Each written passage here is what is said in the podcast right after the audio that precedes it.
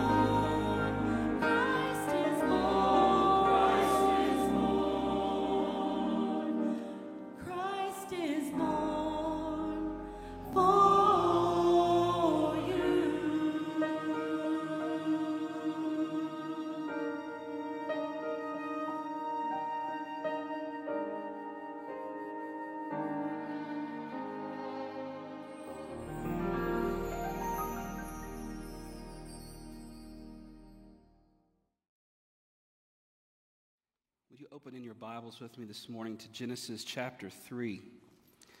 Just a few verses here. I want to thank Pastor Matt and all of our accompanists and our wonderful choir all the people doing sound and media and all the little parts and cogs and gears that make something like today possible. Should we, can we show them our appreciation this morning?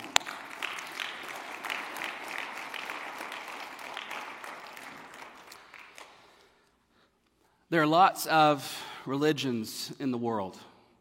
It might be an understatement of the year. There are many, many, many religions in the world, many philosophies. Someone says, I'm not religious, I'm spiritual, or I follow a certain philosophy or a certain worldview. There's plenty of options to choose from. It's a whole buffet of so called truths, religions, philosophies, worldviews, whatever it is you want to call it, whatever it is you want to call it, we're doing today, you have options.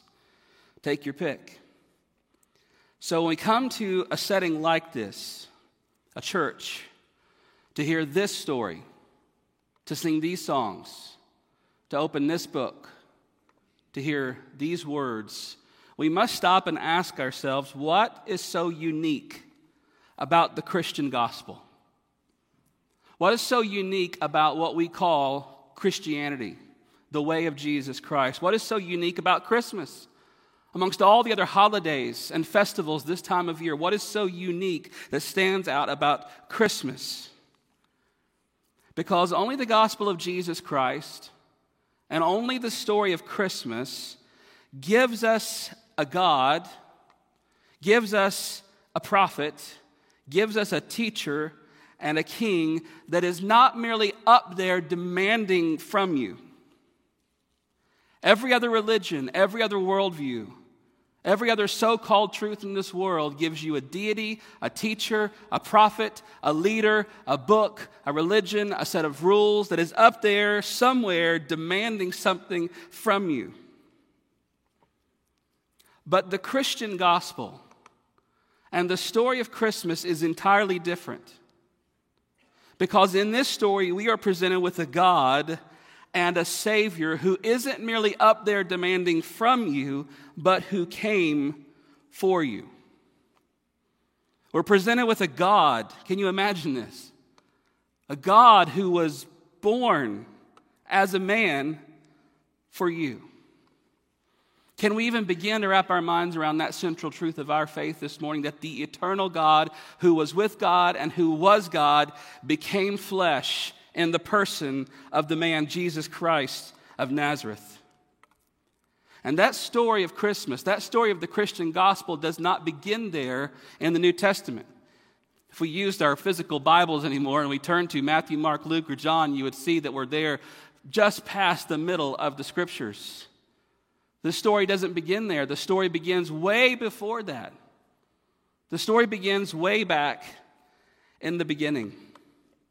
Look with me at Genesis chapter 3, verses 8 through 9, and hear the, the Lord's response to his fallen creatures. The first part of chapter 3 is the fall. Mankind disobeys God. They take the fruit. They're deceived by the serpent and they disobey their creator. What does God have to say to this fallen creation? Genesis chapter 3, verse 8 they heard the sound of the Lord God walking in the garden in the cool of the day. And the man and his wife hid themselves from the presence of the Lord God among the trees of the garden. But the Lord called to the man and said to him, Where are you? In man's sin and man's rebellion here at the, the start, I remember a particular video clip by one of my favorite teachers and preachers, R.C. Sproul, in which he's doing a, a Q&A with the, the audience. And someone in the audience asked the question, why is God's punishment on Adam and Eve so severe? In other words, such a little sin, taking a bite out of a piece of fruit, such a little minuscule sin. And the question comes, why is God's judgment so severe? physical death, spiritual death, condemnation, the fall of all humanity. Why is it so severe? And I remember in just a characteristically R.C. Sproul fashion, he sits back in his chair and you think he's going to be funny, but he lashes out at the audience and says famously, What's wrong with you people? Here is a creature made from the dust, spitting in the face of his creator. A creature made from the dirt that would have no life and no breath except for this creator. And he hears the law and he spits in his creator's face and says, No, I'm going to do it my way. And then we would dare ask, Why is the punishment so severe? In the fall, we're condemned in our sin. We're condemned justly under the wrath of God. But it's interesting that the first thing that God says after the fall is not, How could you? It's not even the why did you do this yet.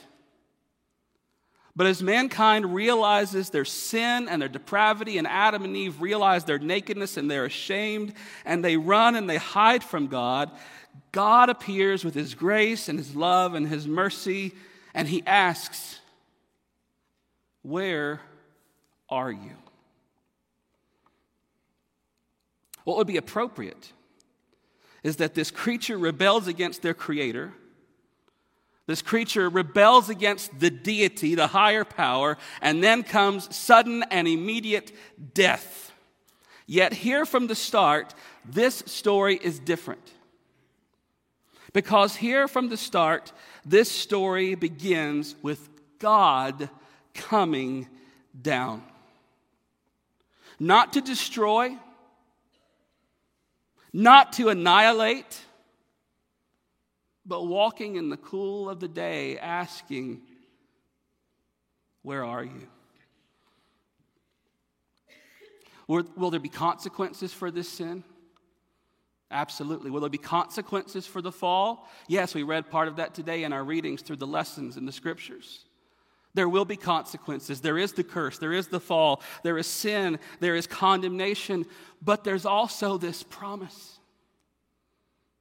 Because in Genesis 3:15, God promises that a seed from the woman will come. And that this seed of the woman, although his heel will be bruised, will in turn bruise the head of the serpent. And there, from the beginning, in what we call the first gospel, we see this promise of hope and deliverance and salvation through one seed of the woman. And whether we realize it or not, what's going on here in Genesis chapter 3 is the Christmas story. Mankind lost, fallen in sin, cursed under God's righteous wrath, wandering in our darkness, hiding in our sin and our shame, and yet into that darkness comes God's light. In fact, John 1, verse 9, frames the Christmas story in this way the light was coming into the world. And who is that light? Jesus. Who John says in John 1, verse 4, is the very life and the light of men. And Jesus, who is that light, who was very God, of very God, becomes truly man and comes as the light of God into this dark, sin broken world. He comes to us he is born to us. But he doesn't just come to us, and he's not just born to us, he is born for us. He is born for you. When he came in Bethlehem,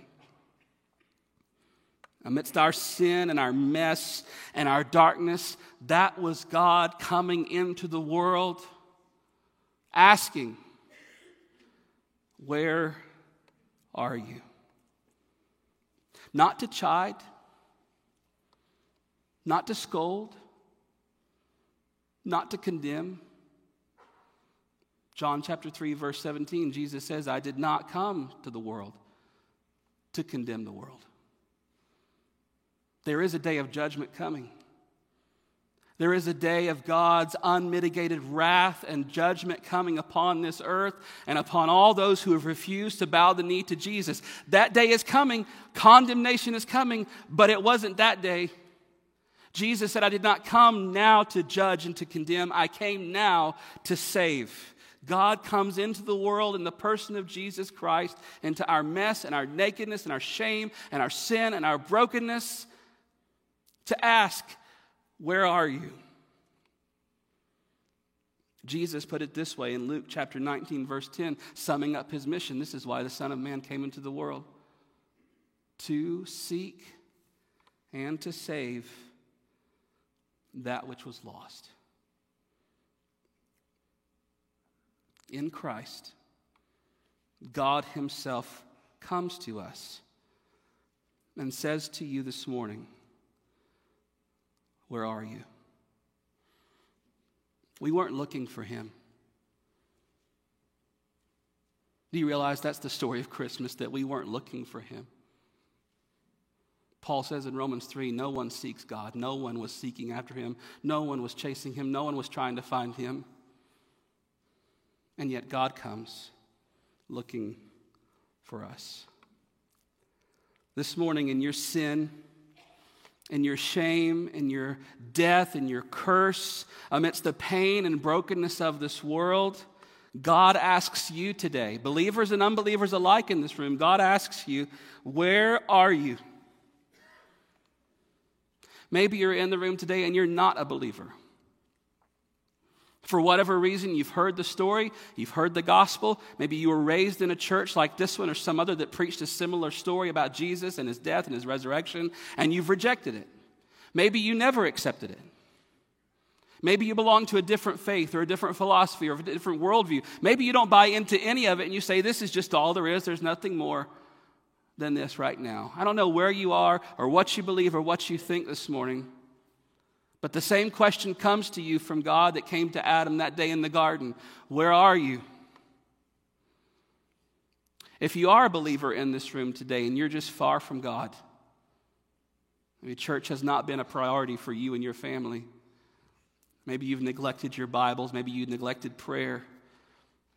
Maybe you're just far from Him in your heart. Maybe it's a season of darkness, and for some unexplainable reason, you just don't feel the warmth of the presence of God like you once did. The joy of your salvation seems so distant from you. I don't know where you are, believers in the room today, but God gives you that same question Where are you? And as God comes to Adam, and as God comes to you today and asks, Where are you?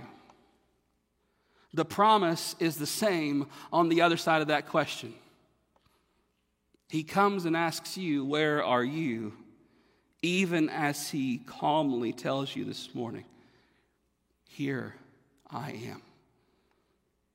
Come to me. Maybe you picked up your bulletin this morning and you were looking through the songs, and twice you see the title, Come, All You Unfaithful and thought it was a typo. How many times we, we were practicing with the musicians or the choir and we would say, okay, this is the song, Come All You Unfaithful. And you say, Is that right? Oh, it's, oh, come all ye faithful, joyful and triumphant. And there is a season of joy, and there's seasons of triumph and victory in which we come boldly before the throne of God and we're confident in our salvation and everything is going right in our lives. But I think so much more often we're broken. We feel lost. We feel distant from God. Maybe unbelievers in the room say, Man, I am distant from God. I don't even believe any of this. And how often we need to hear God's invitation that it is not, Oh, come, all you righteous. Oh, come, all you who have it put together. Oh, come, all you who have your lives together, whose marriages are perfect, whose children are perfect, whose jobs are perfect. Come, you who have not sinned this past week or this morning or in the past hour. Come, you righteous, come, you well. That is not the invitation of the gospel. The invitation of the gospel is precisely that. Oh, come, all you unfaithful, to the faithful one. That is the unique story of Christmas and the Christian gospel that we are unworthy, that we are unfit, that we do not have it together. And yet God still says to us, Come. You are unworthy this morning. You are sinful. We are so deserving of God's wrath. We are the unfaithful. But because He is faithful to fulfill His promises, He sent Jesus, sinless man fully God and fully man, to die on a cross and to bear the weight and the wrath of your sin and my sin, to be buried and to rise again literally and physically on the third day, so that that invitation can be extended to you here 2,000 years later. Come to me, all who labor and are heavy laden, and I will give you rest. The last verse of that song that the choir sang and that we're going to close with today. Oh, come, all ye unfaithful, invites us, Oh, come, though you have nothing. Come, because he is the offering. That's the story of Christmas. That we have nothing to bring him. We had nothing to offer him, not even a song on a drum. We had nothing to bring him, nothing to offer him, nothing to give him. And yet he still comes to us and says, Where are you? Here I am. Come to me. Let's pray. Our God, we thank you that in the fullness of time, you sent forth your Son, born of a woman born under the law, so that we who are under the curse of the law might find adoption as sons through him. God, we give you thanks and praise and worship this morning. As the God, in the face of his unfaithful creatures, his sinful, broken, rebellious creatures, is nevertheless faithful to his promise to bruise the head of the serpent and to exalt that one seed of the woman forever and ever. And God, we thank you that in the face of Jesus Christ, we see that redemption. We see that salvation. We see that promise. And in the voice of our Savior, we hear your voice asking us this morning, Where are you? God, for unbelievers in this room this morning who have rejected you, who have rejected this message, who reject the Bible, who reject Jesus for whatever reason, I ask that right now, by your Holy Spirit, you would break their hearts and their minds and their wills, and you would bring them to faith in Jesus Christ for salvation. God, for believers in this room this morning who are broken, who are far from you for whatever reason, I ask that you would help us to hear that same invitation Come, all you unfaithful. Come, there is no need to hide. Come, though you have nothing, because you have given us the offering in your Son, Jesus.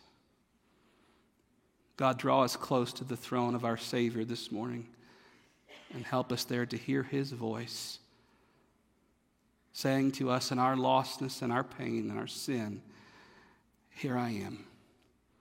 Come and find rest in me. We thank you and praise you in Jesus' name. Amen. Thanks for listening.